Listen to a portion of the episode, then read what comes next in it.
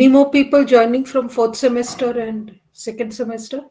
We still have about a couple of more people who are yet to join. Just a message to everyone if they have to join. They can join Okay, ma'am. Yes, ma'am. Because then only I will request. Uh, I will- then only I will request the guest to join. There's no point waiting. Pranav, anyone from fourth semester who's going to join? Uh, yes, ma'am. I let uh, the students know, but uh, people are still joining me, Okay, okay. and most of the students have joined, ma'am. All right, all right. Okay. I have just requested M- Mr. Madhukar Swayambhu to join uh, because I had asked him to wait till most uh, the people join. So he's just joining. Okay, ma'am. Uh, good afternoon, all. Uh, I think Mr. Swayambhu has joined. We have with us today Mr. Madhukar Swayambhu from Vedic Srijan.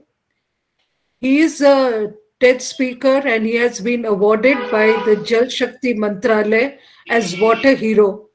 Recognized as global top three authors on water by Smart Water magazine and, ha- and has been working in this sector his special contribution I, I had a chance to interact with him on his contribution for developing nature-based solutions for rejuvenation of water bodies.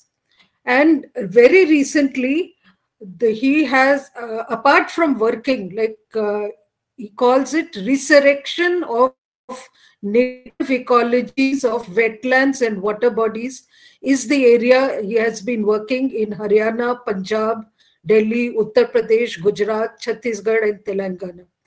He has also uh, recently his uh, uh, the news that was regarding the Varanasi uh, water body in Varanasi, which uh, got uh, our my interest, and that CPCB has also been monitoring the water quality. Um, this is an area in which uh, we require to know the technologies that are developing. So I asked him and requested him if he could share this with us so that uh, we can understand this uh, technique that has that is that he has been developing and taking forward. With this, I would request uh, Mr. Swayambhu to please um, uh, give his talk. We are having uh, these are a second semester and fourth semester students. Right, ma'am. I'll, I'll just start. Uh, there is. Uh, okay. Okay. Yes, please. You can begin. Right.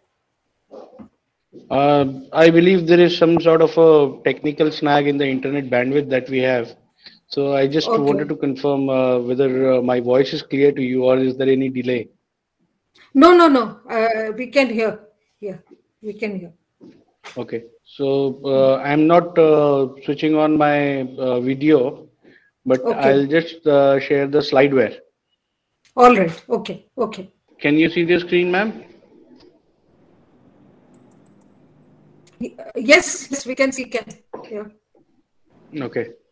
Uh, so, uh, as uh, the topic for today's uh, discussion is rejuvenation of water bodies, specific uh, to the case of Varanasi, and uh, the process is resurrection of native ecology of the water bodies instead of the usual approach of uh, uh, physically cleaning the water bodies or through STPs or uh, putting up apparatus or bioremediation or things like that. So I'll, I'll just begin with the case study of Varanasi. Uh, the the program is called uh, Revamp. It is revival and reinstating the water bodies of archaeological importance. Uh, there is uh, NOC Foundation, uh, which is our uh, NGO partner in the project. Uh, this is the logo for NOC and Research, which is doing research into no objection certificate and environmental cleaner uh, clearances and uh, uh, the environment uh, impact assessment that is being done and that is being implemented. So NOC and Research is based out of Kashi, whereas NOC Foundation is based out of Delhi. So these are the two partners with us. And our organization is called Vedic Srijan, uh, which has developed this uh, technology uh, for resurrection of native ecology of wetland and water bodies. Apart from that, uh, NMCG, the National Mission for Clean Ganga, is also our associate partner into this particular project. CMPDI is a Center for um, Mining and Planning Development Institute, which is based out of uh, Ranchi, which is uh, 100% owned by uh, Coal India Limited. Uh, the owner of the water body is Archaeological Survey of India. Uh, the water body was Leher Tara Lake in uh, Old Kabir Mutt. this is supposed to be the same lake or the wetland where uh, Sant Kabir was found in 1398. So this is called Kabir Prakatya Sthali. And uh, you have the old Kabir Mutt in the same uh, uh premise. Uh, then we have uh, Center for Ganga River Basin Management and Studies, that is C Ganga, which is headquartered in IIT Kanpur. that is our academic partner. Central Groundwater and uh, Groundwater Research uh, Board is uh, uh, the agency from Government of India that uh, does the survey of the level of water table in um, all the cities and districts across the country. so their estimate was that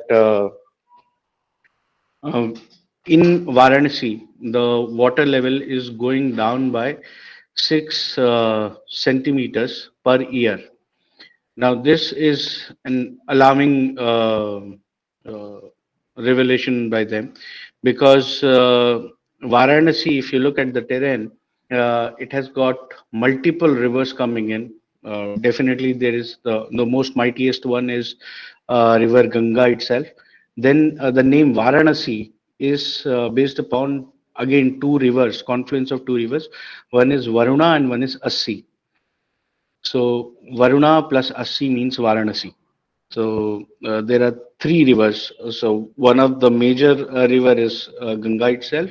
Then we have Varuna. Then we have Assi. Now Assi uh, of late has been uh, almost finished. It is. it doesn't look like a river anymore it is uh, more like a drain. Uh, but Varuna is still uh, maintained in good shape, and Ganga is definitely there in Varanasi. So in such a place, it is not expected that the water level uh, underground will go down, but here it was going. Uh, then uh, we have Banaras Hindu University, which is again an academic partner for doing a study on the carbon sequestration uh, through the rejuvenation process. And Uttar Pradesh Pollution Control Board is uh, a partner for testing the water quality, the air quality, and all, uh, which is the effect of the revamp program. So, coming on to the water body, now this is the Google Earth image of the water body. Now you can see uh, how densely it is populated. Uh, there are all houses all around and this is what is left in uh, the name of uh, Leher Tara Lake. Actually, if you see, this is also a water body here. This is also a water body. This is also a water body. And back in 1398, this entire area was actually a wetland. Now, people have encroached the water body to the extent that uh, today it is, uh, I mean, the leftover portion is only 12.73 acres. Actually, it used to be somewhere upwards of 30 acres earlier. Because uh, this side there is Varuna River, this side there is Ganga River, and uh, this wetland used to connect both of them together. So overflow of Varuna also used to come here, overflow of Ganga also used to come here, and this entire portion was a wetland earlier but now due to rapid urbanization all that has been encroached and this is what is left over so now the key problem with the water body is that this dense population's uh, untreated sewage actually enters into this water body. And that is how it is uh, uh, getting filled up. Uh, the estimation was almost uh, 6 centimeter of sludge coming in on a daily basis into this water body because this is all untreated uh, sewage. This is not uh, getting treated from any sewage treatment plant. So it was estimated that uh, approximately 6 centimeter gets deposited every day into this entire uh, 13 acres lake. So this was where uh, we started the treatment. I'll first uh, take you through the treatment of what happened, how it happened, uh, and then I'll come back to uh, the other case studies and eventually to the science behind. Now, this is the condition of the lake pre-treatment. I'll just switch on the video so that you are able to have a look. Now, uh, this embankment has been newly created by Varanasi Development Authority, but our focus area is this side. This is uh, the water you can see. There's a lot of smudge. There's a lot of uh, sludge. Uh, fat, oil, and grease is all there. you'll be able to uh, see that the water is almost still, as if it has been frozen. There are no waves now this still water is the best breeding ground for the mosquitoes. Now also observe the level of water. This is touching almost, this is underwater. This platform has got all water on it. Right? And you see the color of uh, the water also, it is dark black. Below water, what is there, you can't see So this was the condition after uh, this beautification process by Varanasi Development Authority, wherein this entire stone pitching and uh, platform and all these steps have been created. This was recently done. This is the month of October in 2021. You see the patches of algal bloom, uh, these white substances actually a fungal growth. These are the patches.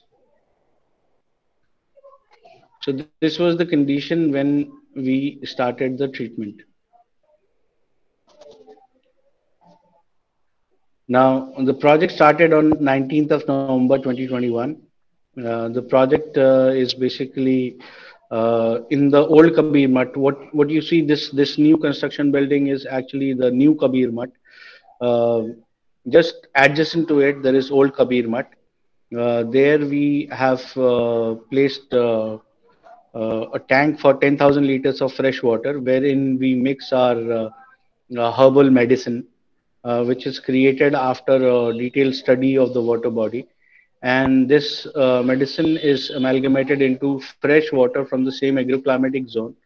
And that water is let loose into this uh, water body on a daily basis. And this is being done in situ. So whatever drains are coming in they are in Uh, this is 19th when the treatment started. The first dosing was to happen and this is 22nd just a difference of 3 4 days. And you see here you can see waves in the water whereas this side the water is absolutely still. There's a layer of fat oil and grease. The water is stagnant. Here the waves are there and water is clear so that was an effect of just three days. I'll just take you through what happens after 10 days. That was uh, three days. Now we are going to one week plus. Now here the water was opaque. Here you can see through the water. So the transparency has gone up. So when the transparency goes up obviously the viscosity of water also goes down that is how the waves get created. So by this date that entire foul smell had gone uh, the mosquito population had uh, decreased substantially. And people were uh, having a lot of relief compared to uh, the earlier pre-treatment days. The the mosquito population was in billions here even uh, to the launch day when we, we were doing this launch program we also had to request the Nagar Nigam to do some sort of uh, smog spray and uh, get us uh, some relief from the mosquitoes. But uh, all that was not required just in a matter of 10 days. I mean, uh, in those 10 days, the mosquitoes were still there, but uh, it was not as problematic as it used to be. Now we are coming to the video of two weeks after the treatment had started. And here uh, what you will see uh, is the level of water which has started receding. You see this this was where the water was and this is where the water was after uh, two weeks this was first of december the water level had gone literally down by almost uh, two and a half feet. I mean, one and a half feet. By now, it is uh, it has gone down by three feet. Uh, I mean, as of today, as we are talking right now. Uh, the transparency, the clarity, um, and uh, the flow of water, everything was back all that which used to be submerged under the water uh, was now above the water. Now, why this happens is because, uh, as I told you, with everyday uh, untreated sewage coming in, the layer of sludge gets deposited in the bottom. So, uh, it was estimated that about six centimeter of sludge used to get deposited on a daily basis. And with our treatment what happens is this uh, sludge layer starts getting dredged. So once it is dredge uh, the dredging is happening the sludge is getting consumed through uh, within the aqua ecology. That is what is called eco dredging and uh, once it is dredged out uh, water reclaims the space. And when water is reclaiming the space obviously the level from the surface uh, will appear to go down. So this is what has happened in a matter of two weeks. Uh, of course, today it is almost three feet down. Now, this was the effect after one month. Uh, we did a press conference. Uttar Pradesh Pollution Control Board uh, gave this report. This was 12th of uh, November and it is 8th of December, um, wherein you see there is a difference of when you look at uh, the pH, the pH has gone uh, towards more alkaline, 0.58% uh, more towards alkaline side. Uh, why it goes alkaline is because uh, the best suited water for the aquatic life is alkaline water. the color had also improved. The odor had also improved. I mean, the lab test says the odor is still there, but uh, for the people it was a great relief in terms of the odor it was completely uh, finished uh, by the time this uh, sample was taken. Used to be 4.7 earlier was 9.5 after one month of treatment. It is 102% higher. Now the more uh, dissolved oxygen is there the better it is for the aquatic life. Uh, the biological oxygen demand which was 7.6 was down uh, by 32%. The chemical oxygen demand, which was 84, was again down by 32%. Uh, total dissolved solids uh, was down by 31%. Total suspended solids was down by 87%. Now, uh, why these uh, solids are important is basically uh, whenever the contamination happens into the water, it is either coming in form of suspended solids or it is coming in the form of dissolved solids. Uh, basically, uh, the contamination of water is uh, due to overload of, of phosphates, sulfates, and nitrates, uh, which is a part of our sewage or industrial effluent or runoff water or um, the storm water uh, anything and everything that contaminates water is actually uh, in the form of uh, solids and these solids uh, come in water uh, either dissolved or suspended. So the count of suspended or dissolved solids going down means there is a substantial improvement into the viscosity of water, due to which uh, the flow will come. And that is what you had seen into the videos that the flow was back, the transparency had increased. Uh, the salinity of water was down by 80%. Uh, and uh, the most important uh, factors, I mean, apart from oil and grease and other uh, factors, the, the biological infection in water is in the form of coliform count. So the total coliform count uh, used to be 70,000 pre-treatment and the fecal coliform, which is the animal gut bacteria, was 23,000 pre-treatment. And Escherichia coli is again uh, a disease-causing bacteria. Uh, that was uh, 1,700. Now, if you look at uh, the post-treatment count, 87% drop into the total coliforms, 90% drop into the fecal coliform, and 35% drop into E. coli. So this uh, means that the water was improving not just into uh, the chemical and the lab parameters, but it was also improving biologically. Uh, the disinfection was also happening on its own. Uh, and this uh, was the news headline from Dainik Jagran.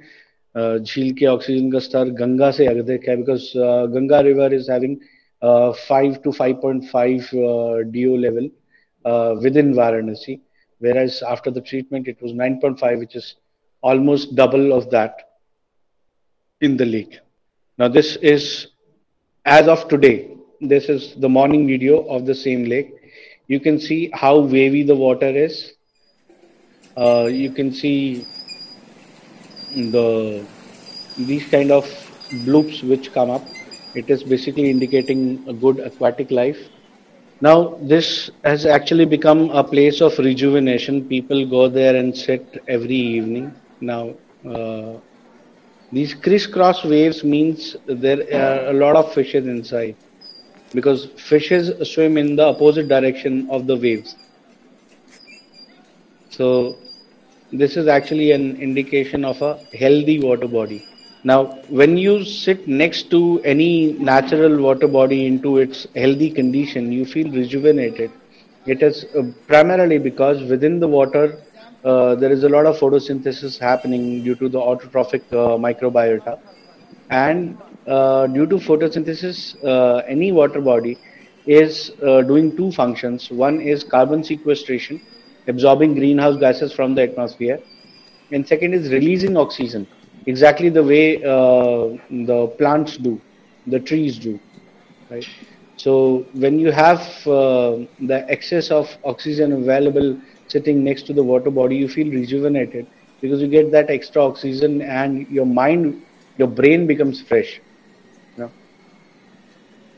So that's the effect. And it is not a fluke.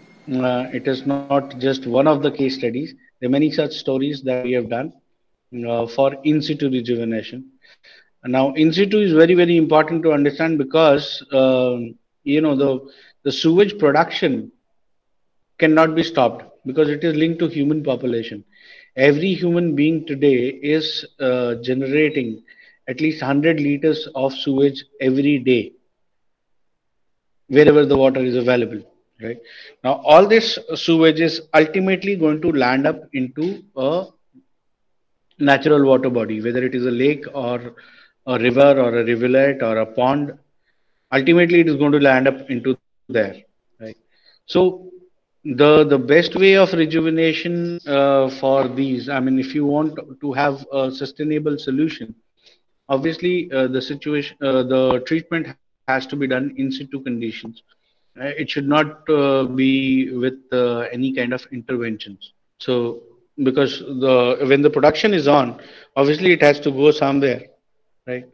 So all these case studies that we are going to discuss today are all in situ rejuvenation case studies and these are multiple, uh, all different agroclimatic zones. The first one is Ahmedabad. You can see the pre-treatment condition, the green water, uh, the white patches of uh, fungal growth. Uh, the green water shows uh, uh, eutrophication, and this is after 15 days when you see the water is absolutely wavy this blue color is actually the color of the sky which is getting reflected into the water water does not have this blue color i mean uh, once you rejuvenate a water body it doesn't become a swimming pool. Uh, but the transparency level becomes so high that you are able to see the sky in the water right? Now this is hyderabad uh, telangana. Mm, you see uh, this was uh, the pre-treatment condition. And uh, you can see the amount of smudge which is there on the top surface. It was stinky foul smell all mosquito breeding everything happening and uh, first of uh, february this was the condition now uh, the good part is this was actually a sewage collection only the Idodi lake in ahmedabad uh, there was a sewage dumping. You can see the sewage inlet channel here. Likewise, there were three channels uh, in this. Now, uh, in uh, Gudikunta Lake in Hyderabad, this is a eight acre water body wherein uh, there was uh, 2.8 to 3.5 MLD of sewage coming in on a daily basis. The Lehertara uh, Kashi case study that we have seen there, the sewage uh, input was almost uh, 10 MLD every day. 10 million liters of sewage was coming in on a daily basis. Uh, whereas in Kudikunta, it was uh, 2.8 to 3.5 mld of sewage. Now, again, here also it was treated 100% uh, in situ conditions uh, without any wet excavation. There was no dredging done. There was no uh, weeds taken out. Um, and nature helped us a lot in proving uh, the technology because you can see first of october we started the treatment and about uh, 20th or 25th of october in 2020 uh, the return monsoon took a break uh, in hyderabad. And it had broken all the records of last 100 years of october rains in hyderabad. Hyderabad is, you can, for all practical purposes, you can call it a city of lakes. There are 180 lakes around Hyderabad, and all of them were flooded, except for this particular one that we were treating. Uh, because uh, into our treatment, when the ecological dredging happens, the eco dredging phenomena, which I just explained uh, in the Kashi case study also, the soil capillaries open and these soil capillaries establish a link between the surface water body and the underground aquifer. So there is a vertical link which has been opened for rainwater harvesting. And that is how, how whatever extra load due to uh, the monsoon is coming onto the surface, instead of the spillover, it actually starts recharging the aquifer. That is how all 180 water bodies were flooded except for this one, in which the soil capillary link with the aquifer had been established. And that is how the water was recharging the aquifer instead of spilling over and flooding. Now, um, the third picture that you see here is uh, 2019 in Raipur, Chhattisgarh, where the problem was these uh, water lilies, the weeds had occupied almost 70% of the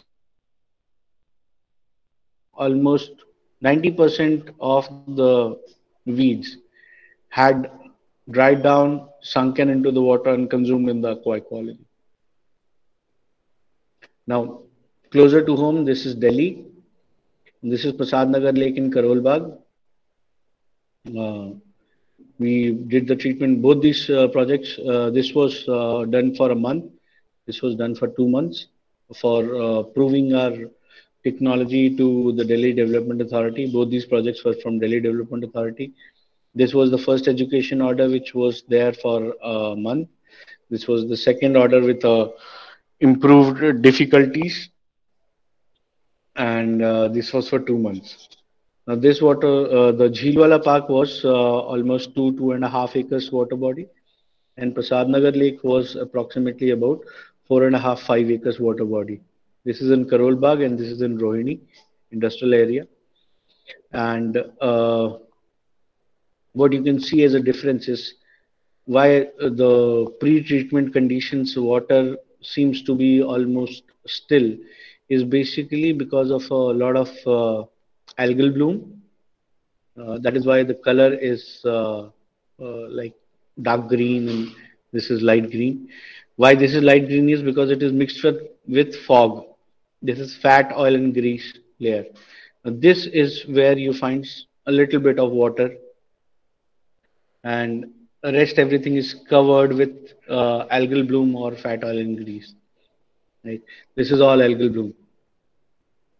Now, the post treatment, you can see uh, here also the flock of birds are there, the waves are back, the, the water is lighter, the viscosity is down.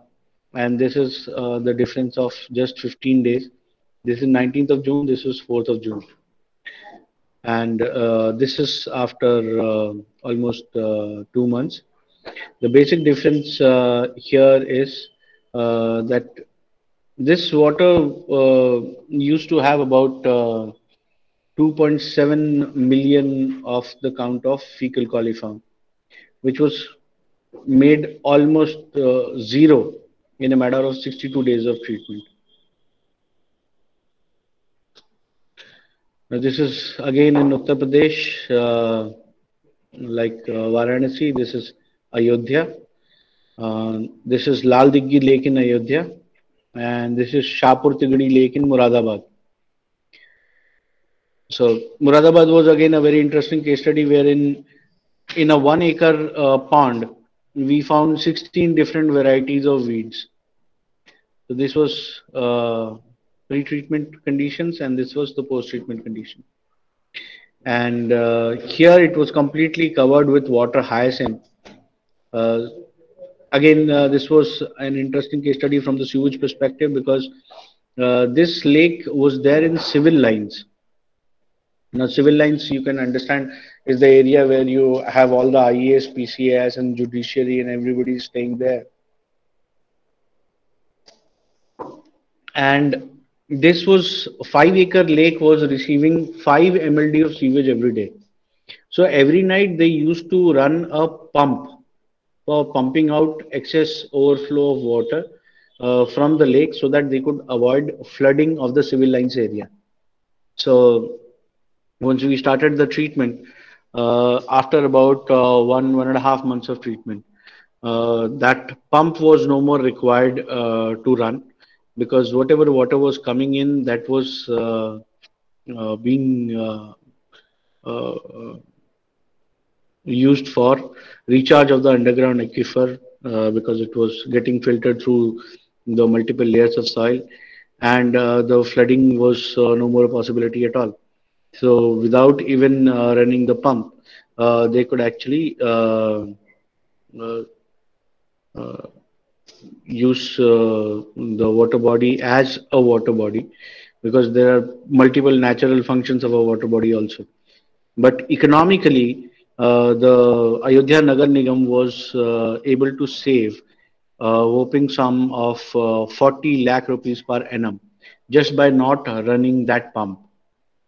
So that was uh, an interesting development in Ayodhya. And then uh, the CEO of the Ayodhya Development Authority was so impressed that he came all the way to Delhi and uh, they gave a presentation to National Mission for Clean Ganga. And uh, they gave the, uh, this demonstration that we have adopted a new technology and this is what we have experienced, this is what we have seen. And uh, that's how they got so impressed. Uh, they gave them further funds for uh, rejuvenation of other water bodies in Ayodhya using uh, our technology. And later on, they came up with a tender for eight water bodies. Same was the case with uh, Muradabad. This was a demonstration project that we did with them uh, way back in 2020. And then there was COVID. So they couldn't do much about it. Uh, but then uh, after the second wave was down, they came up with a tender uh, for about seven, eight water bodies, and the tender is still under evaluation. So that was uh, in Muradabad and Ayodhya. Now, this is another project uh, that created uh, headlines in Dainik Jagran on 7th of July 2021. Uh, this project is there in um, Punjab. Now, this is a sewage drain itself, and we treated a drain in in situ conditions. Um, this was done with Punjab uh, Pollution Control Board, and uh, again the problem remained the same. Uh, there was foul smell, there were mosquitoes, uh, the flooding problem, uh, and uh, all these people of this village called Damu Majra, they had a lot of complaints about it, and the pollution control board was unable to find out any solution for that uh, because uh, there was a 10 mld sewage treatment plant just before the village and uh, the sewage treatment plant was uh, releasing the treated water into the drain. Apart from that there was untreated sewage which was coming in from the village side also. So ultimately when uh, you treat uh, the water and it gets mixed with the untreated water ultimately uh, what you find is the same level of pollution which was there before treatment as well. So that is uh, how this entire drain was polluted uh, with uh, a daily inlet of 10 mld and once we treated this they there are a couple of tv channels which did their interviews of the people also which is all there on our youtube channel.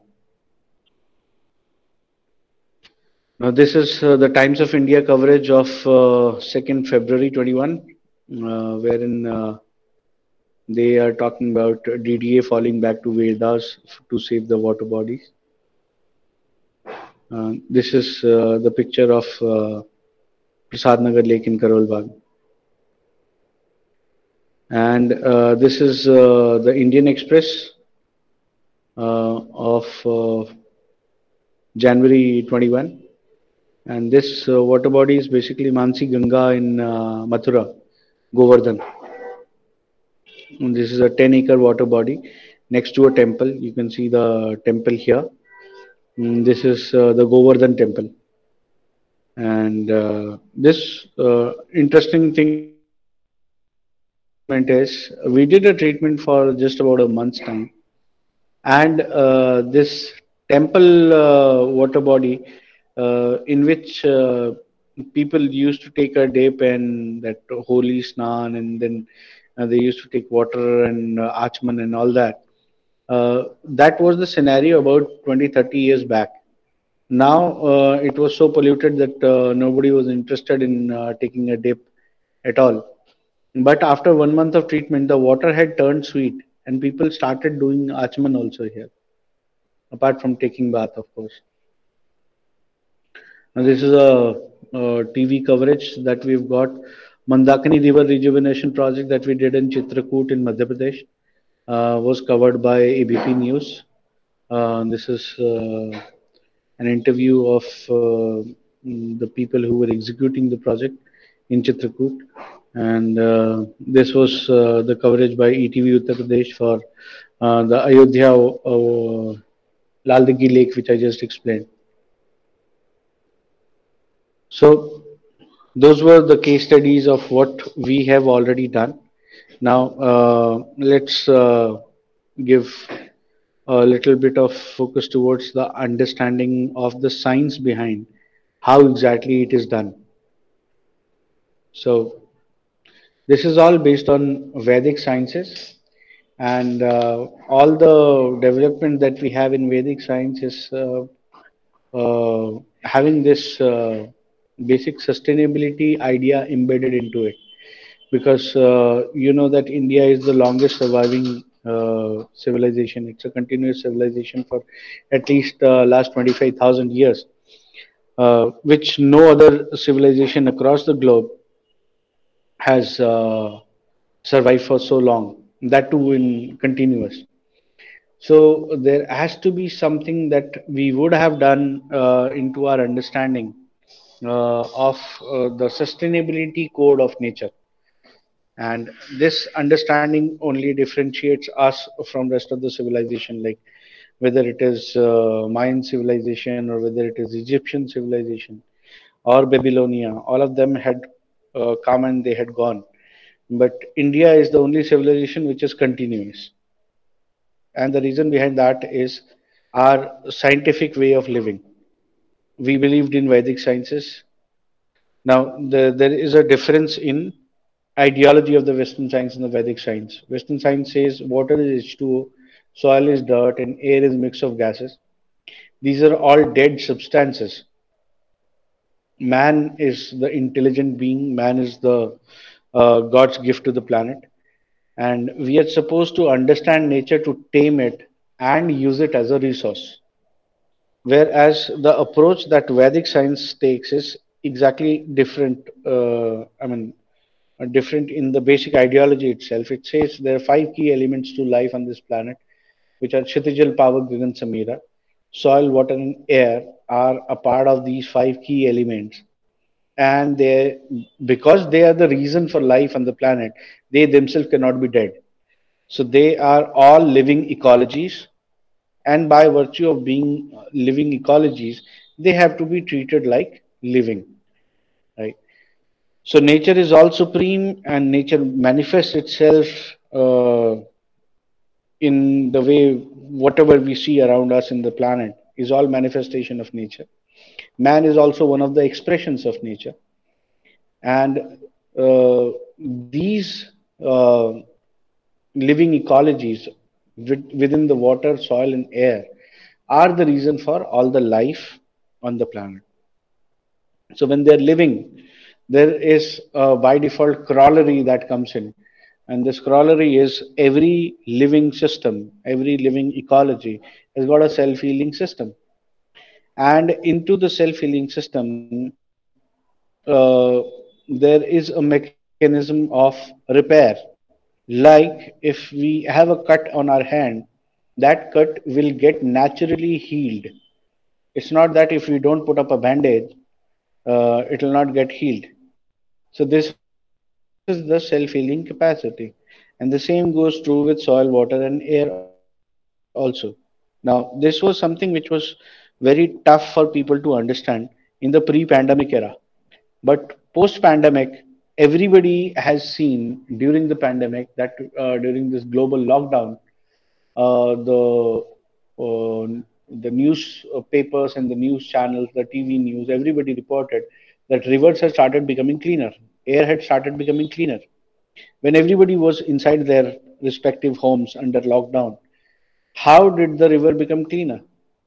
It was only because there was a self healing mechanism that existed. Now, because of that self healing mechanism, if man reduces the interference, the water body has this natural capability of consuming the contamination, consuming the pollution. Now, what we are doing is we are creating the pollution and then we are also cribbing of global warming and climate change and whatnot, which is actually a resultant of the pollution that we are creating. So, in last about 100 years, this entire world has moved towards a very unsustainable lifestyle and this is the cause of all the problems that we are going through. Now, coming from the global problem back to our subject of water, uh, there is a native ecology in every water body. Water bodies are unique in multiple ways than one. Uh, water bodies are the only apparatus uh, on this planet where in soil, water, and air, all of them come in a direct contact. So the bottom is earth, then we have water, and then we have air. Now this might look static in a lake or a pond, but it is never static. There is a consistent exchange which is going on naturally.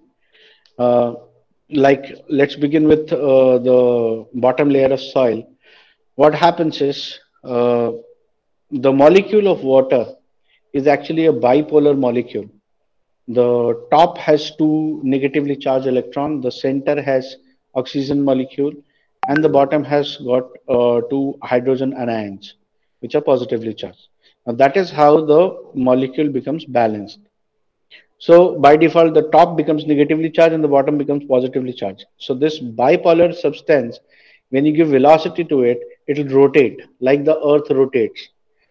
The earth is revolving around the sun because of the sun's gravitational pull. But earth is rotating on its axis only because this velocity which is creating this revolution. Right? Now this rotation when it happens into a water molecule, the soil beneath the water will get grinded. And when it gets grinded, it gets converted into the nanoparticles, which we call as silt. Now, this silt being finer particle than the soil, it will start percolating down. And when it starts percolating down, it establishes a link between the layers of soil. This link is called soil capillary. Now this capillary links the surface water body to the underground aquifer through which the water travels vertically. Now this vertical movement of water is actually the key to aquifer recharge. So by this virtue, every water body is a natural rainwater harvesting apparatus. So whenever there is rain, the surface uh, water body will have more uh, pressure and the water will travel from the surface to the aquifer. Exactly opposite of this during peak of summer when the evaporation rate is high, the water will be pulled up from the aquifer to uh, charge the surface water body. So that is how the water body goes perennial. Now this link is also the key to avoid any kind of flooding because during the monsoon when there'll be a, uh, pour down of water uh, through the rains, the aquifer will be recharged instead of a spillover. This is again a link to avoid all the drought conditions. Like there is a focus that uh, this summer there's going to be a drought-like condition into Delhi, especially central Delhi and East Delhi. Uh, it is only because uh, the aquifer level within Delhi NCR is going down by almost six meters every year because the recharge is not happening.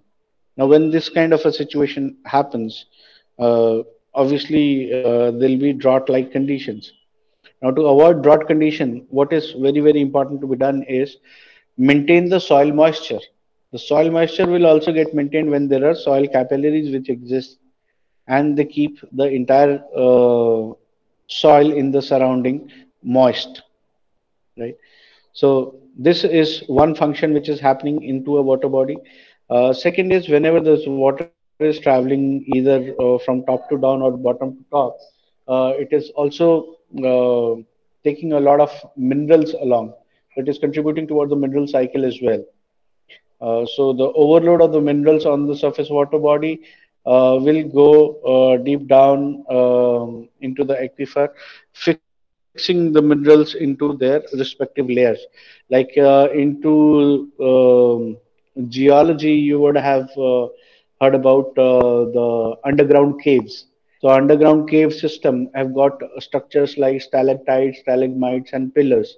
These are all mineral deposits. So when the water travels from the surface to the underground caves, the water will continue to travel till the time it reaches the aquifer but the minerals will get deposited into the caves and they form these stalactites and stalagmites and pillars. So the mineral cycle is there then the aquifer recharge is there. That is the kind of exchange which is happening with the soil layer.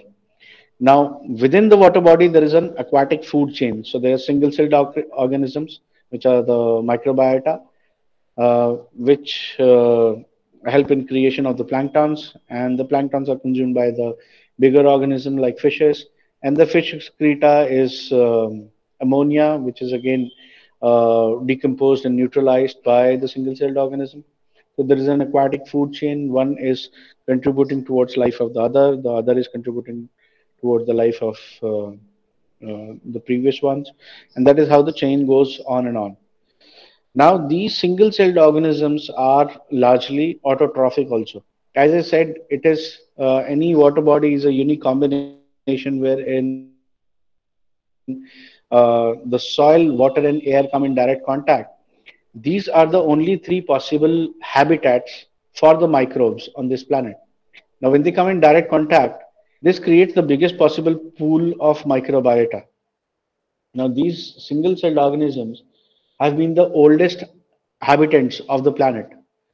They were the one who contributed towards converting the planet from uh, having toxic gases to the breathable air that we have today, right? So they are the ones who can uh, probably synthesize all the 108 elements of the periodic table. So there are uh, microbes which are doing photosynthesis, methane synthesis, sulfur synthesis. Uh, there are microbes which uh, consume iron. There are microbes which can consume gold. Uh, so all these microbes are available uh, in this natural formation in their natural form and they're doing their uh, natural metabolic activities due to which the water body uh, gets decontaminated naturally right so for uh, specific to the photosynthesis uh, organisms what they do is for the sake of photosynthesis there are two basic things which are required one is carbon and second is photons. So carbon comes from the atmosphere because uh, atmosphere has got a lot of greenhouse gases. So these gases are absorbed by the water body and uh, photons come from the sunlight. So the photosynthesis happens and into photosynthesis carbon is retained and oxygen is released. Now this oxygen becomes uh, the uh, part of uh, dissolved oxygen which is required within the water, which is trapped between the molecules of H2O. And this becomes the reason uh, for uh, the breathable oxygen for all the aquatic organisms. So production of dissolved oxygen is definitely very, very necessary, necessary for maintenance of the aquatic food chain. So now coming on to the exchange between the atmosphere and the water layer, that is obviously number one is uh, this carbon sequestration and release of oxygen when the oxygen production is beyond the holding capacity of water it is emitted into the air. That is why you feel rejuvenated when you're sitting next to a water body because you get that extra pure oxygen uh, and uh, uh your brain consumes all that oxygen so you feel rejuvenated.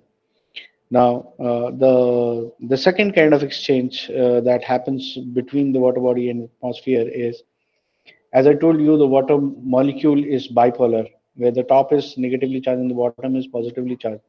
So, into a water body, the entire top surface becomes negatively charged. And what we know as air pollution is basically free floating uh, solid particles in air, which are all positively charged. So they get naturally attracted to the water surface and they land onto the water surface, which means the air around the water body into a natural state is having lesser amount of particulate matter, which means the air is much more cleaner around a water body compared to any other place.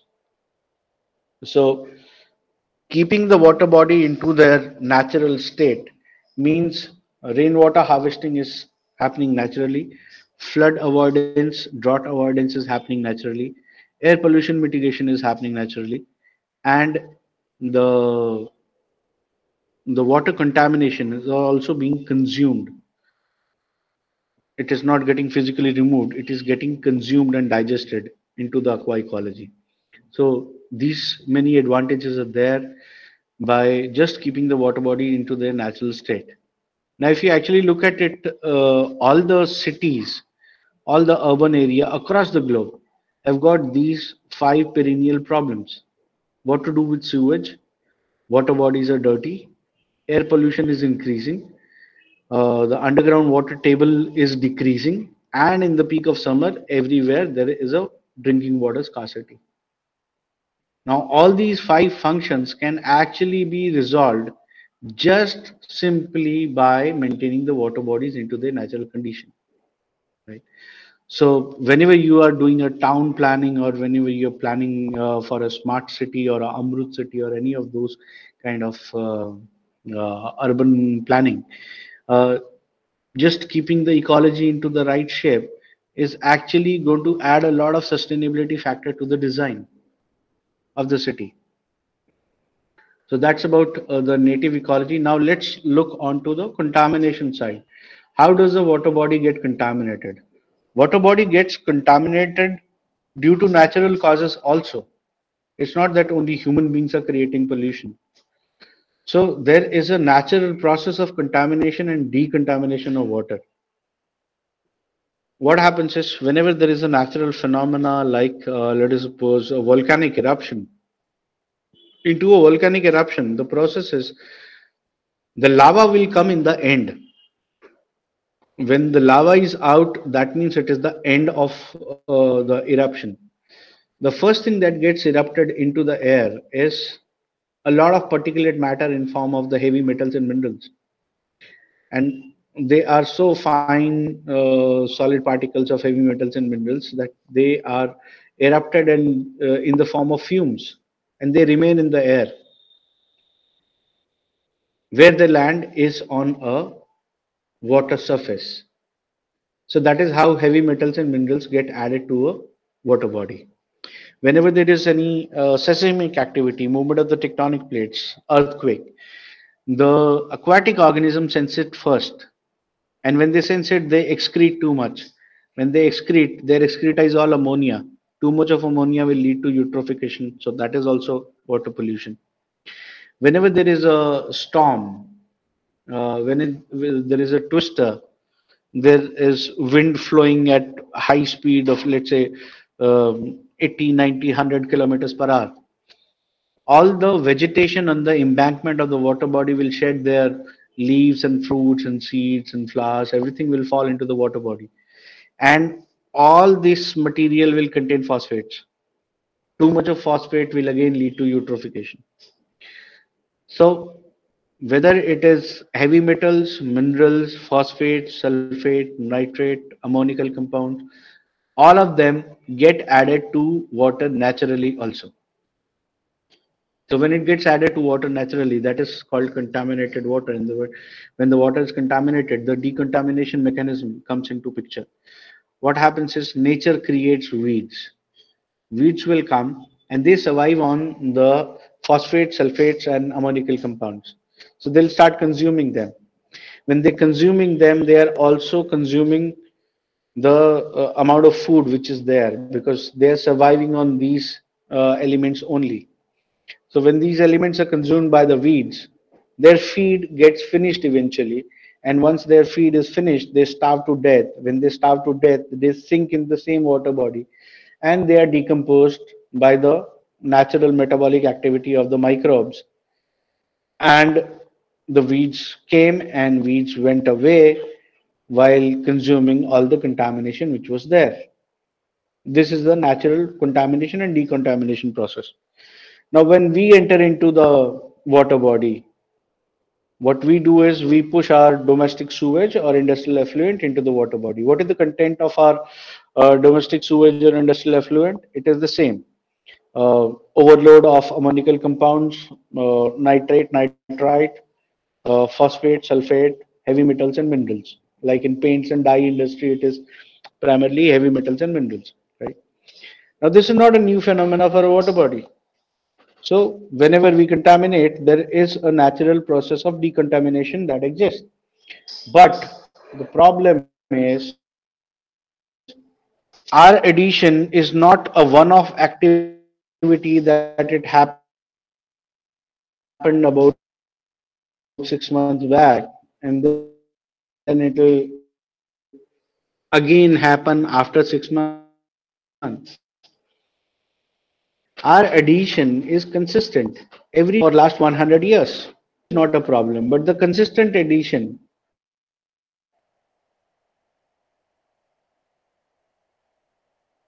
creates a chain reaction.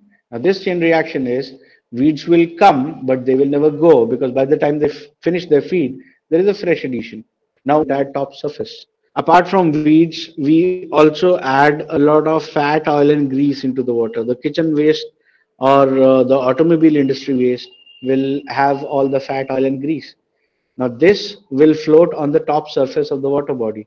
Now because of the fog layer and because of the weeds, the sunlight will get reflected. When the sunlight is reflected, the dissolved oxygen production unit, which was photosynthesis, that will get compromised. And when it gets compromised, the aquatic life within the water body will get compromised. They'll get suffocated to death. When they get suffocated to death, their body is also uh, required to be decomposed biologically because that's a, a, organic matter, right? So the the biological oxygen demand is on rise, whereas the contamination level is consistently increasing in the form of suspended or the dissolved solids, which needs to be decontaminated, uh, which needs to be uh, decomposed, and for this decomposition, you need a lot of so we are increasing the demand and we are restricting the supply, which is the production of dissolved oxygen.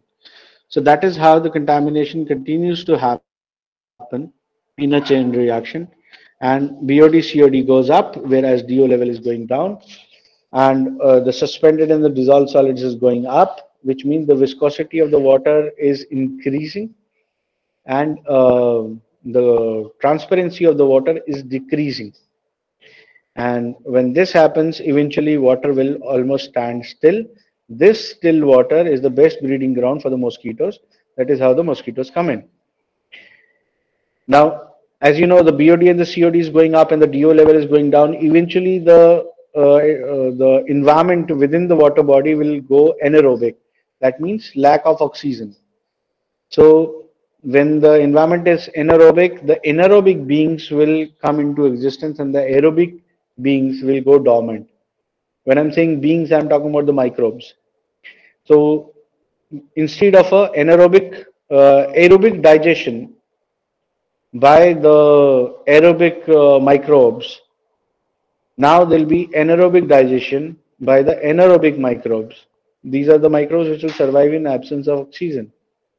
Now, when they do a digestion, their natural byproduct is hydrogen sulfide, which is the cause of the foul smell around the water body. So the weeds have come, the mosquitoes have come, and the foul smell is all around the water body. This is how the water body starts to decay. Now, the suspended in the dissolved solids will eventually settle down as the bottom layer of sludge.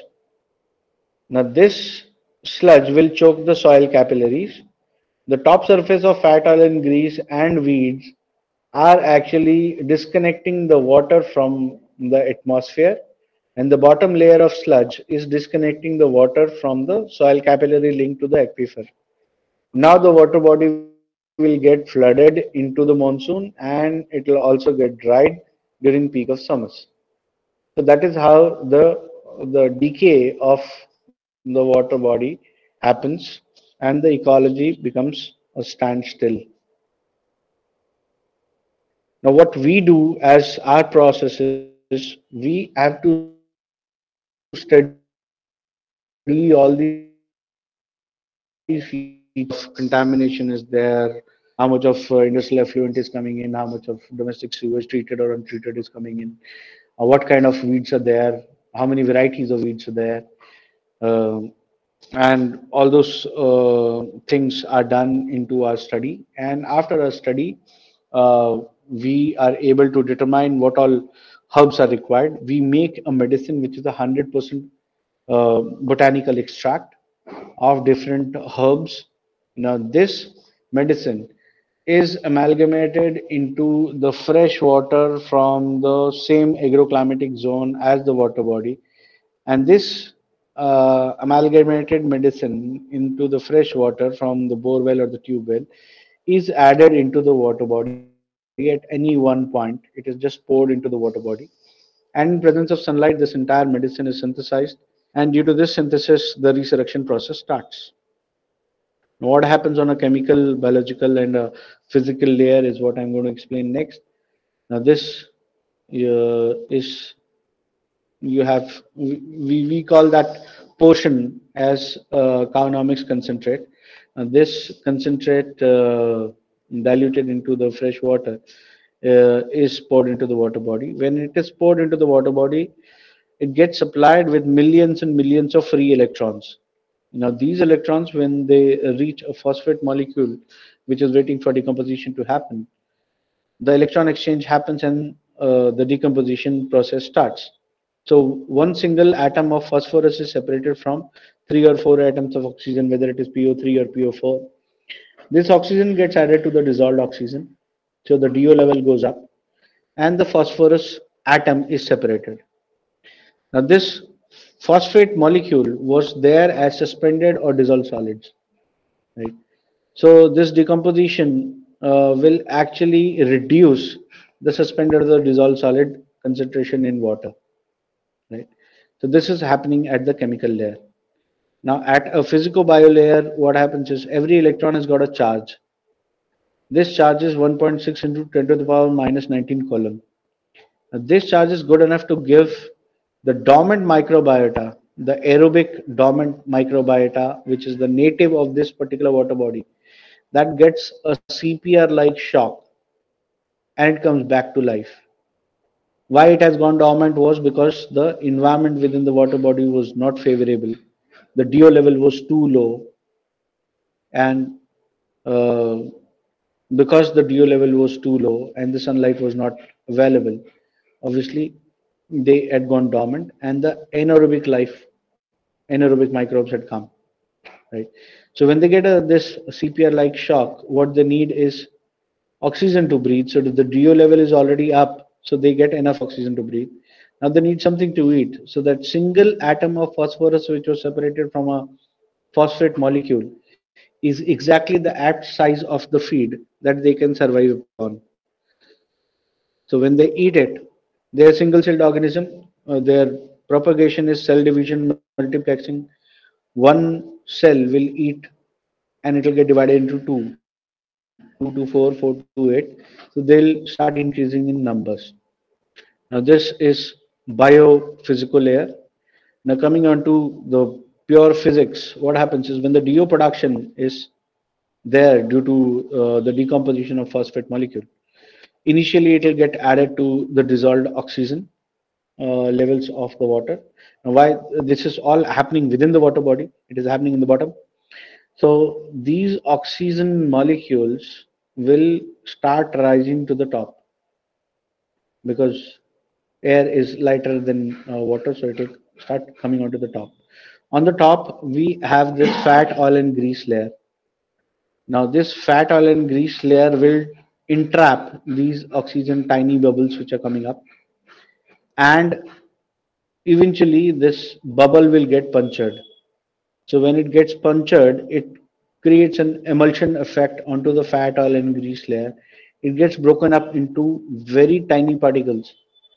And this will actually consume the entire layer of fat oil and grease now from this puncture the sunlight will re-enter into the water body and the natural process of photosynthesis will restart so this is how the the resurrection process takes place and eventually all the anaerobic uh, digestion will stop because the aerobic life is back and uh, the foul smell will go.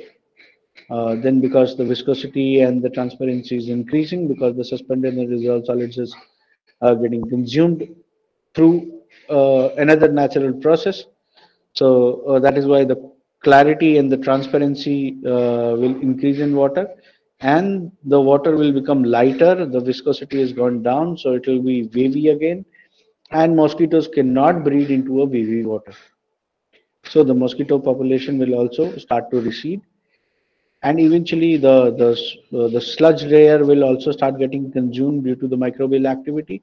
So eventually the entire sludge layer will be consumed and the aquifer link will get reestablished with the soil capillaries. And that is how the aquifer recharge will also start to happen. So this is the entire resurrection process of the native ecology due to which all these uh, case studies that uh, I had discussed in the beginning of the presentation they are all happening and that is how we succeed in the projects. That was the science behind. Now coming on to the administration's point of view the the typical misconception is basically uh, between rejuvenation and reclamation. See, right now what is happening is people are getting confused with uh, between rejuvenation and reclamation uh, by uh, virtue of uh, first what they have done is because of again the unsustainable lifestyles people have started thinking that okay water bodies uh, are no more required. So they converted the water bodies into the literal dump yards wherein all the solid waste and the liquid waste is coming in getting collected and it becomes a, a reason for infection for waterborne diseases for the vector-borne diseases. And then what they do is they basically uh, somebody like uh, administration or some ngo uh, they will do a lot of community engagement and involve people and educate people that okay water bodies are important. Uh, so what they do is they do a lot of physical activity and remove tons and tons of garbage from the water uh, body and they reclaim it as a water body. When they reclaim it as a water body what happens is they claim the body and they leave the water. Like this is a typical water body which has been restored. You can see this is restored Vimaleshwar Tirth Pond in Sagga village of Nilokheri block in Karnal district of Haryana. This is what it used to be before the reclamation process and this is what it became after the reclamation process. You see the body is intact and there is no water. So this is where people get confused between rejuvenation and reclamation. What is important is the combination of soil, water and air. Ecology is important. In the process of beautification, in the process of reclamation, they forget the most important element of a water body is water. If you lose all the water and you create a, a, a pit, a khadda, that is not going to help you. You know, the water body will get dried in the peak of summers and it will be flooded during peak of monsoons. That is not a natural water body at all. That is a typical problem with uh, the administration and all the NGOs also, that they get confused between reclamation and rejuvenation. Now coming on to the common approaches. Now Jal hai to kal hai, Jal hi Jeevan hai. All these slogans have been there for last 50, 60 years. You'll be astonished to know that the first water pollution bill into the Parliament of India was produced way back in 1963. And post that, we have been taking all these four-pronged strategies. We have sewage treatment plants.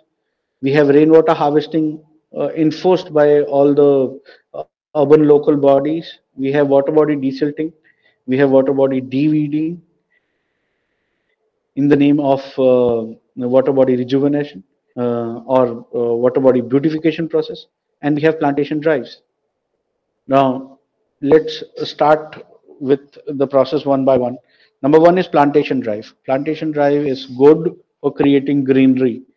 But how will plantation drive save water? Plants are also consumers of water. They are not producers of water.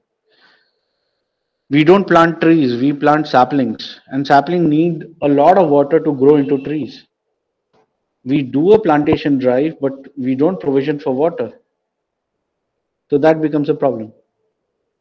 Now mantriji did a plantation drive at one particular location last year the same location he will do another plantation drive next year right so that is because the sustainability factor has not been kept into the mind now here it is rainwater harvesting. We create an apparatus for rainwater harvesting by uh, kind of refilling uh, the aquifer through a straw, right?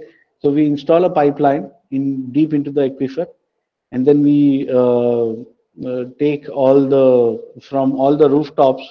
Uh, we install the pipelines, and through these pipelines, all the rooftop water we take it into a pit and that pit has got a straw which will take the water straight to the underground aquifer right so this is envisioned keeping in mind that underground aquifer is actually a water tank uh, below the ground You know, like we have uh, in most of the urban areas, we have got water tanks overhead. Similarly, uh, the underground aquifer is a water tank uh, below the ground, and that water tank is static.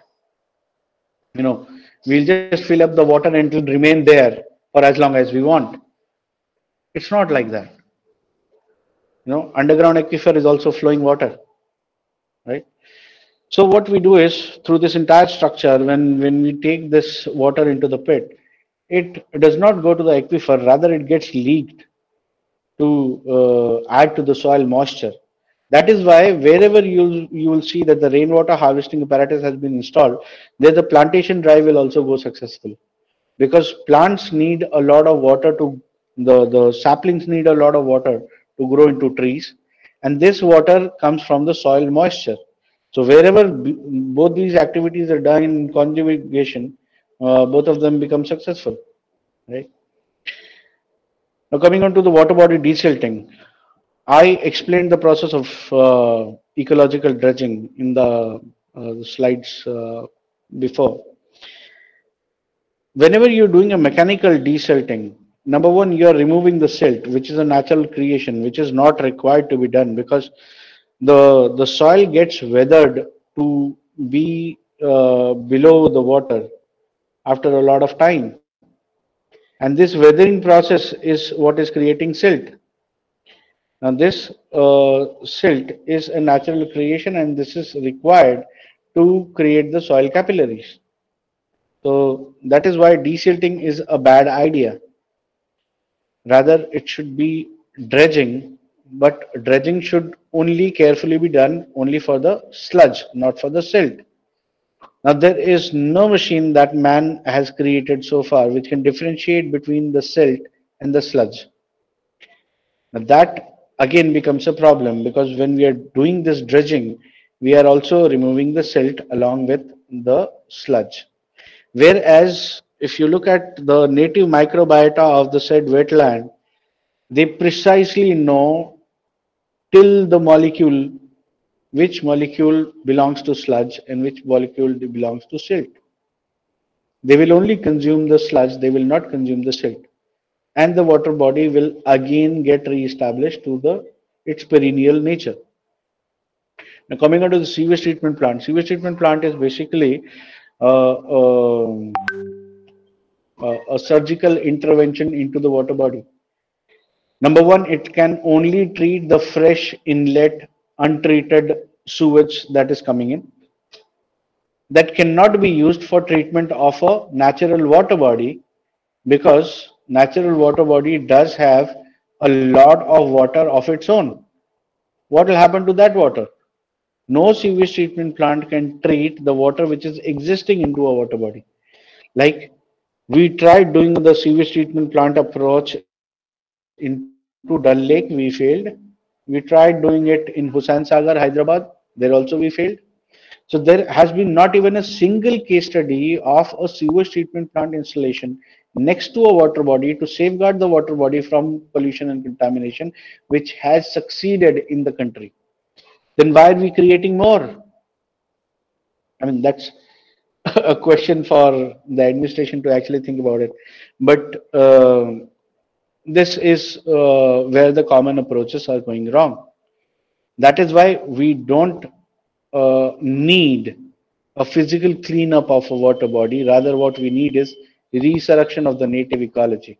So whenever these confused approaches are implemented, what we get is a bad water condition, wherein we have a 54% of the country under acute water stress and we have a bad air quality, right? 22% of the underground aquifer has been depleted. This was the statement by Honorable Minister for Jal Shakti on 25th November 2019. Right? So this is what we get as a resultant. So that is why we need to amend our ideas and we under we should take things in a more holistic way to understand them properly. So this is what the way out is, and uh, this is uh, how we can solve the problems. Now, with our approach, uh, this is what has been our recognition uh, across the country and internationally.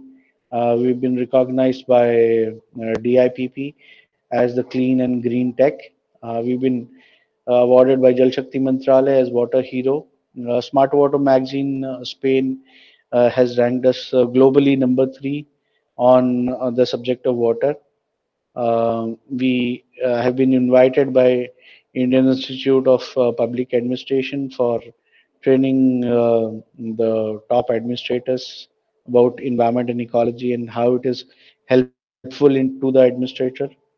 And we've been invited by the TED for a TED talk on our technology because TED believed that our idea is worth spreading.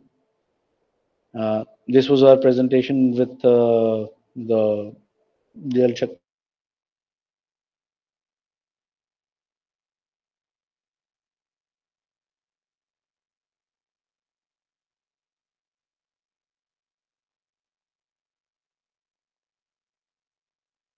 technical for National Mission for Clean Ganga.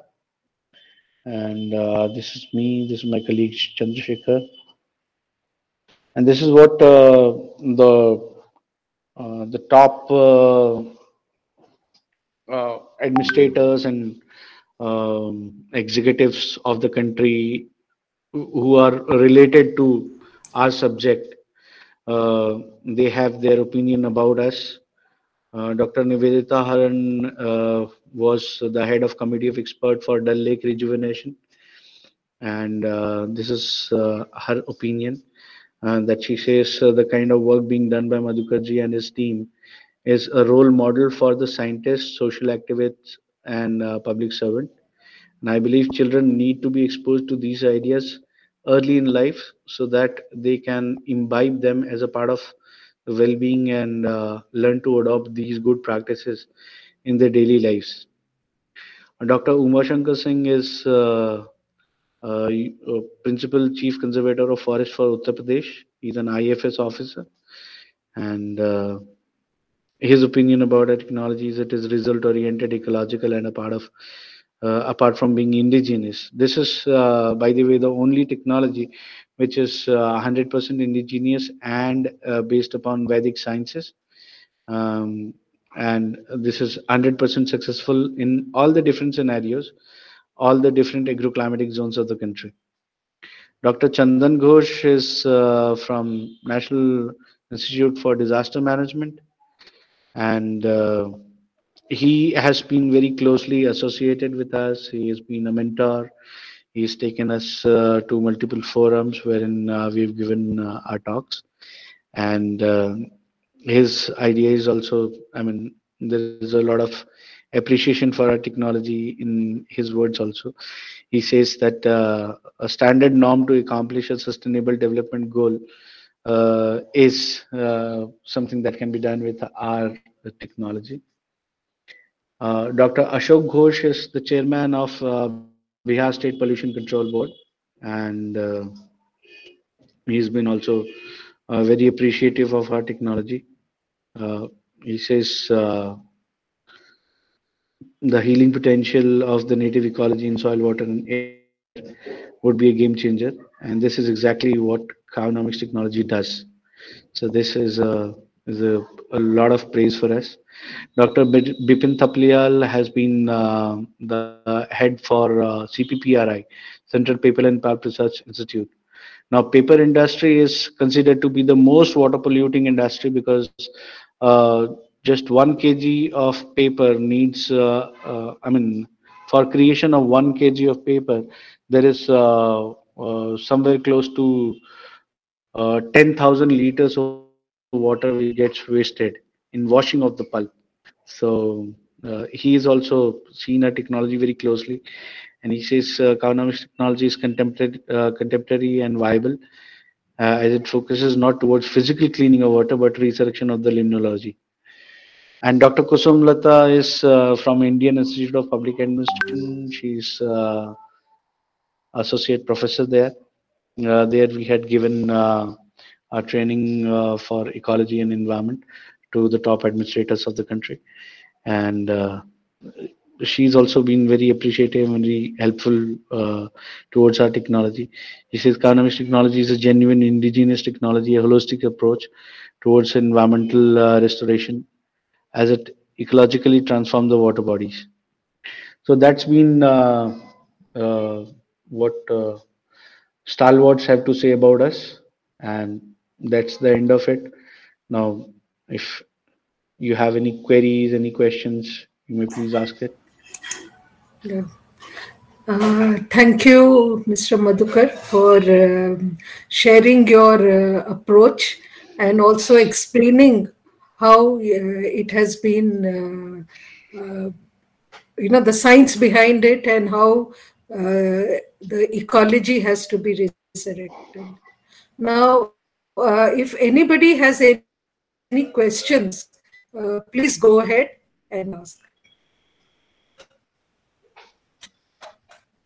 Anybody? Um, yes, Ashish. Yes. Uh, thank you so much, sir, uh, for sharing this uh, knowledge. And uh, sir, actually, I'm doing a thesis on a uh, revival of a Hindon River. So, uh, like this sewerage uh, discharge and effluent discharge, that is a uh, this is a continuous process. So, uh, like uh, the sh- uh, the technology you have shared with us, so it is a, continuous process, or like like the like adding the ions and all thing, the whatever which is have which is in the technology. So it is a continuous process, or like it is a periodic process. That was the my uh, confusion, sir. See, it is a process which will continue for as long as the sewage is continuing. You see, it cannot happen that you eat pizza and burger every day and you go to the gym only once a year. Yes, You know, so if you're eating junk food, you have to increase your metabolic rate to suit uh, your body to digest whatever junk food you're eating on a regular basis. So it's like uh, if the contamination is coming in regularly, obviously the treatment also has to be done regularly. Like it cannot happen that you install a sewage treatment plant and you run it only once a week, year. You know, as long as uh, the sewage treatment plant is there, it has to run. So there is a consistent recurring operation and maintenance cost for running a se- uh, sewage treatment plant, right? So similarly, the treatment of the aqua ecology, see what we are doing is basically resurrecting the native ecology to suit the fresh pollution load. But unfortunately, the pollution load will consistently continue to increase. If it remains constant, also the water body will be able to sustain, but it will never remain constant. It will continue to increase because it is the production of sewage is linked to human population, and human population is increasing on a regular basis. So that's why the treatment also has to be uh, continued. Yes, sir. Thank you so much, sir. Yes, Neha. Yes, Neha, please go ahead. Yes, uh, good afternoon. Thank you for this presentation. I had a question. Can this, um, if the STPs, the modern STPs are designed the way they're designed, it's been proven that they're not, uh, you know, helpful at all. So if the mechanism of the STPs is reversed and, you know, uh, the sewage or the sludge that is the waste that is coming in the STPs, if the design of the STP is reversed to incorporate this mechanism and this technology, uh, maybe constructed wetlands is a way out of this but would this then uh, help in reducing uh, the load the pollutant load Uh, see, uh, as far as STP is concerned, uh, STP is altogether different uh, work philosophy because what it is doing is basically uh, physical membrane filtration and chemical treatment and microbial treatment. Again, coming on to uh, the constructed wetlands, the, the whole architecture of a constructed wetland is uh, passing it through uh, multiple levels of gravels and charcoal and uh, sand and things like that, right? Uh, both these approaches are basically doing a lot of uh, physical and chemical or biological intervention with the water whereas as i said water in itself is a living ecology and it is capable of taking care of all the contamination that is coming in. Only point is that probably uh, we have exceeded the natural digestion capacity of the water in terms of our production of sewage. So all we have to do is you know uh, um, scientifically speaking the water pollution is also called nutrient overload you know nutrient overload is something like uh, uh, let's say if we have gone to a party and we have done overeating. So for overeating do we uh, undergo a surgical process? Obviously no. We will eat some sort of enzymes like um, you know, maybe hajmola or digene or uh, uh, pudin hara right? Because it is just enhancing the natural capacity of our digestive system to consume the overload that we have given to our body consciously right? So similarly when we are talking about uh, water body rejuvenation uh, the overload has to be consumed and we just have to give a hajmola for the aqua ecology to increase its digestion capacity. That is precisely what we are doing into our technology.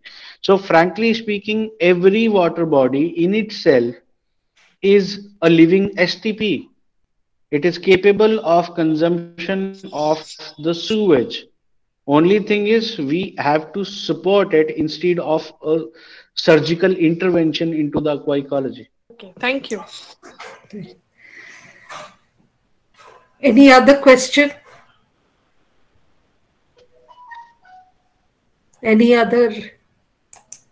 Uh, sir, Huh. Yes, Pranav. Yeah. uh, sir, when we talk about native e- ecology terms, uh, that we have seen for the uh, recurring birds, means if we talk about the static water, then what is the possibility of uh, nat- native ecology in that?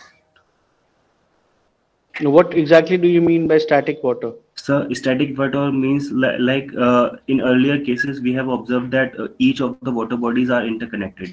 But due to urbanization, uh, we have observed that uh, some part of the water body are uh, constructed with the built up and uh, some parks over there. Then the water becomes only the static source, and the water becomes only the static one over over a period of time in that particular place so uh, what what are the native ecology in that particularly uh, static water? See as i said it might uh, look like the water is static but water is never static. As long as the water body is there there is an ecology that exists. Only point is ecology is either dormant or in the process of dying or it is in a healthy condition right so even if uh, you look at um, the the case study that I shared uh, about Moradabad, the Shapur Tigri uh, lake, that used to be about a 15, 16 acre lake at some point in time, but now it was reduced to only one acre, right? That is all because of the encroachment. Uh, the the Varanasi case study that I spoke about, that used to be about 30 acres of a wetland at uh, one point in time, and when when Kabir was found in 1398, it was actually a literal wetland. Now it has been reduced to just about 12 13 acres of a water body right? So this all this encroachment is happening but as long as water is there the ecology exists there is a possibility of resurrection. And that is what we have done in both these case studies. These are all grossly encroached case studies uh, whether it is lehertara or whether it is shapur tigri but then you have uh, seen the rejuvenation process even today the the, the project for lehertara is on whenever you happen to visit uh, Varanasi, you can actually go and see the water body with your own eyes. As long as water is there, the resurrection of uh, the native ecology can be done. yes sir yes sir Unless, of course, if uh, uh, something like uh, what has been done in uh, plenty of water bodies in Delhi, where they have been dried and uh, the the park has been built up over them, so uh, then uh, nothing can be done. I mean, then then there is no hope. Then there is no water body at all. Any other questions? Hello, sir. Myself Akash Sharma, ma'am. Uh, Yeah. Okay. hello. Please go ahead, Good Akash. afternoon, sir. Good afternoon. Yeah. My question is that you are talking about some uh, in cow during uh, cow economics. You are talking about some uh, balls you are putting into the water body.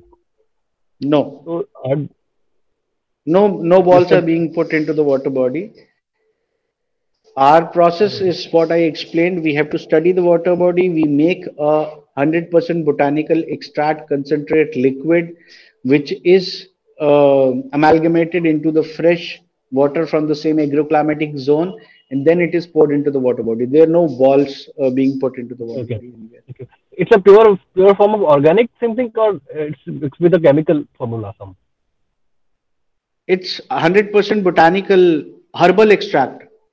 herbal जड़ी. बूटियों का घोल है जड़ी बूटे घोल है okay okay Yeah. ये extract from Vedic Vedic period जो डॉक्यूमेंट्स होते थे उधर से Right. एक्सट्रैक्ट करने के बाद में ये निकला okay Right. Now, if you look at history of India, pre-independence era, there was no water stress. There was no water pollution.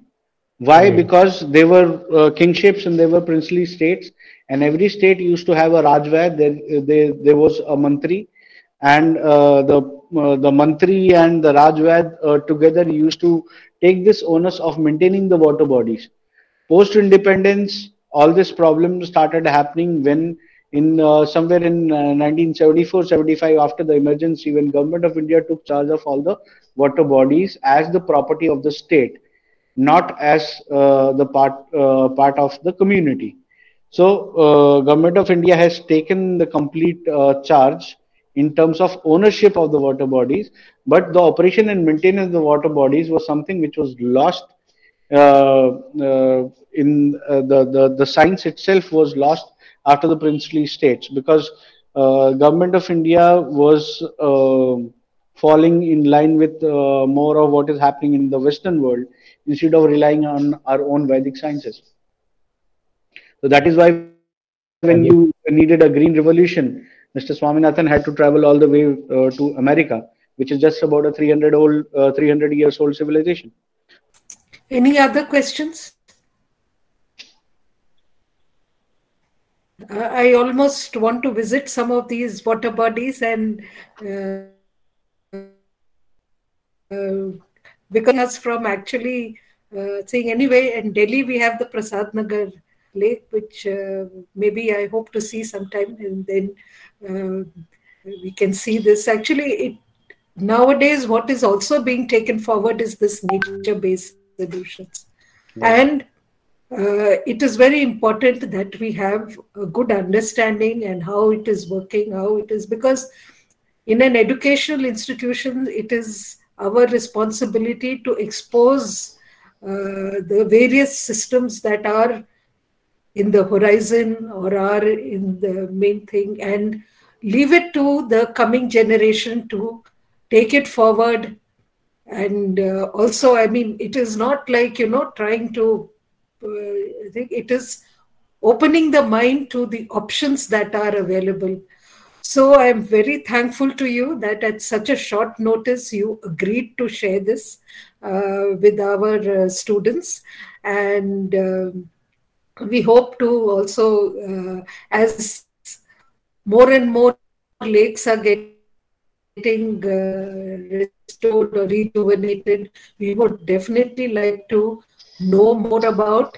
And uh, of course uh, your jadi booty is something i'm still inquisitive to know what goes into. I mean uh, one question from my side. The the uh, the mix the herbal mix is it also from the same agroclimatic region?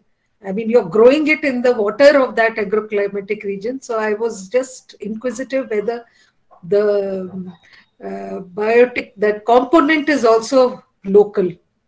I mean, this is a question I'm a little.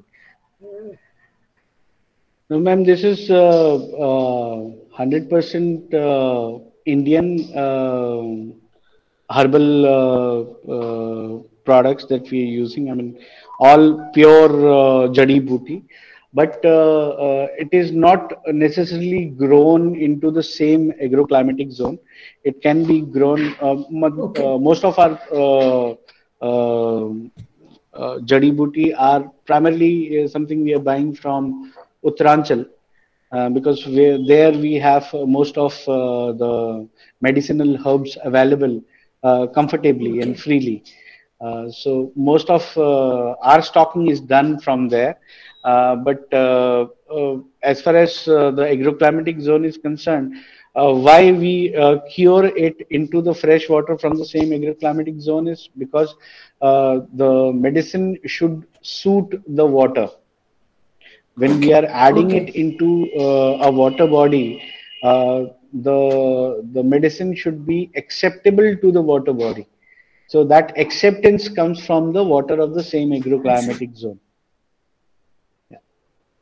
that is why it is required. Okay okay. It is very very uh, uh, i mean uh, we would definitely i mean it makes us think nowadays is that science i mean the science that was there before which we do not have apart from people who are working in this sector is a whole area of knowledge which is still i mean a lot of us are not aware of it also and there is so much to know so thank you once again uh, for taking you, out man. the time and uh, with this uh, on behalf of our department uh,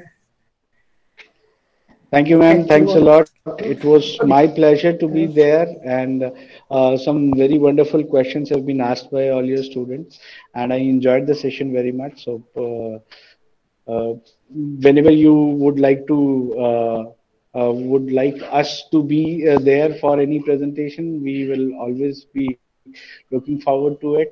And whenever we start any fresh project, uh, in Delhi NCR, we will keep you posted so that uh, if you want to uh, come over, you have a look and you want uh, to make it a study tour for your students also, we can actually show you around all the water body and we can uh, explain it to you how things are happening so that, I mean, uh, frankly speaking, what we feel is the more we are connected to nature, the better it is for us also and for nature also.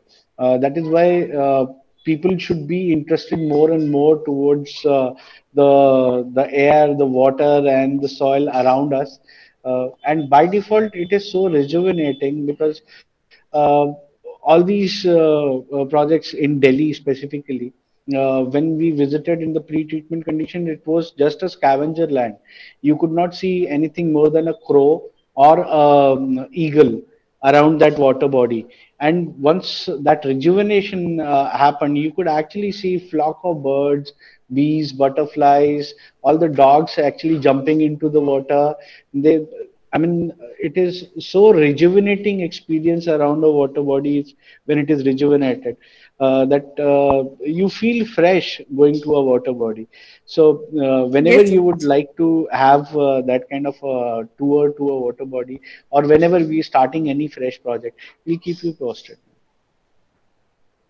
Thank you very much. Thank you very much. Thank you. Okay. Good evening. Hmm. Yes. Thank you. Thank you very much, sir. Thank you, sir. Thank you, sir. I'll just close the call now.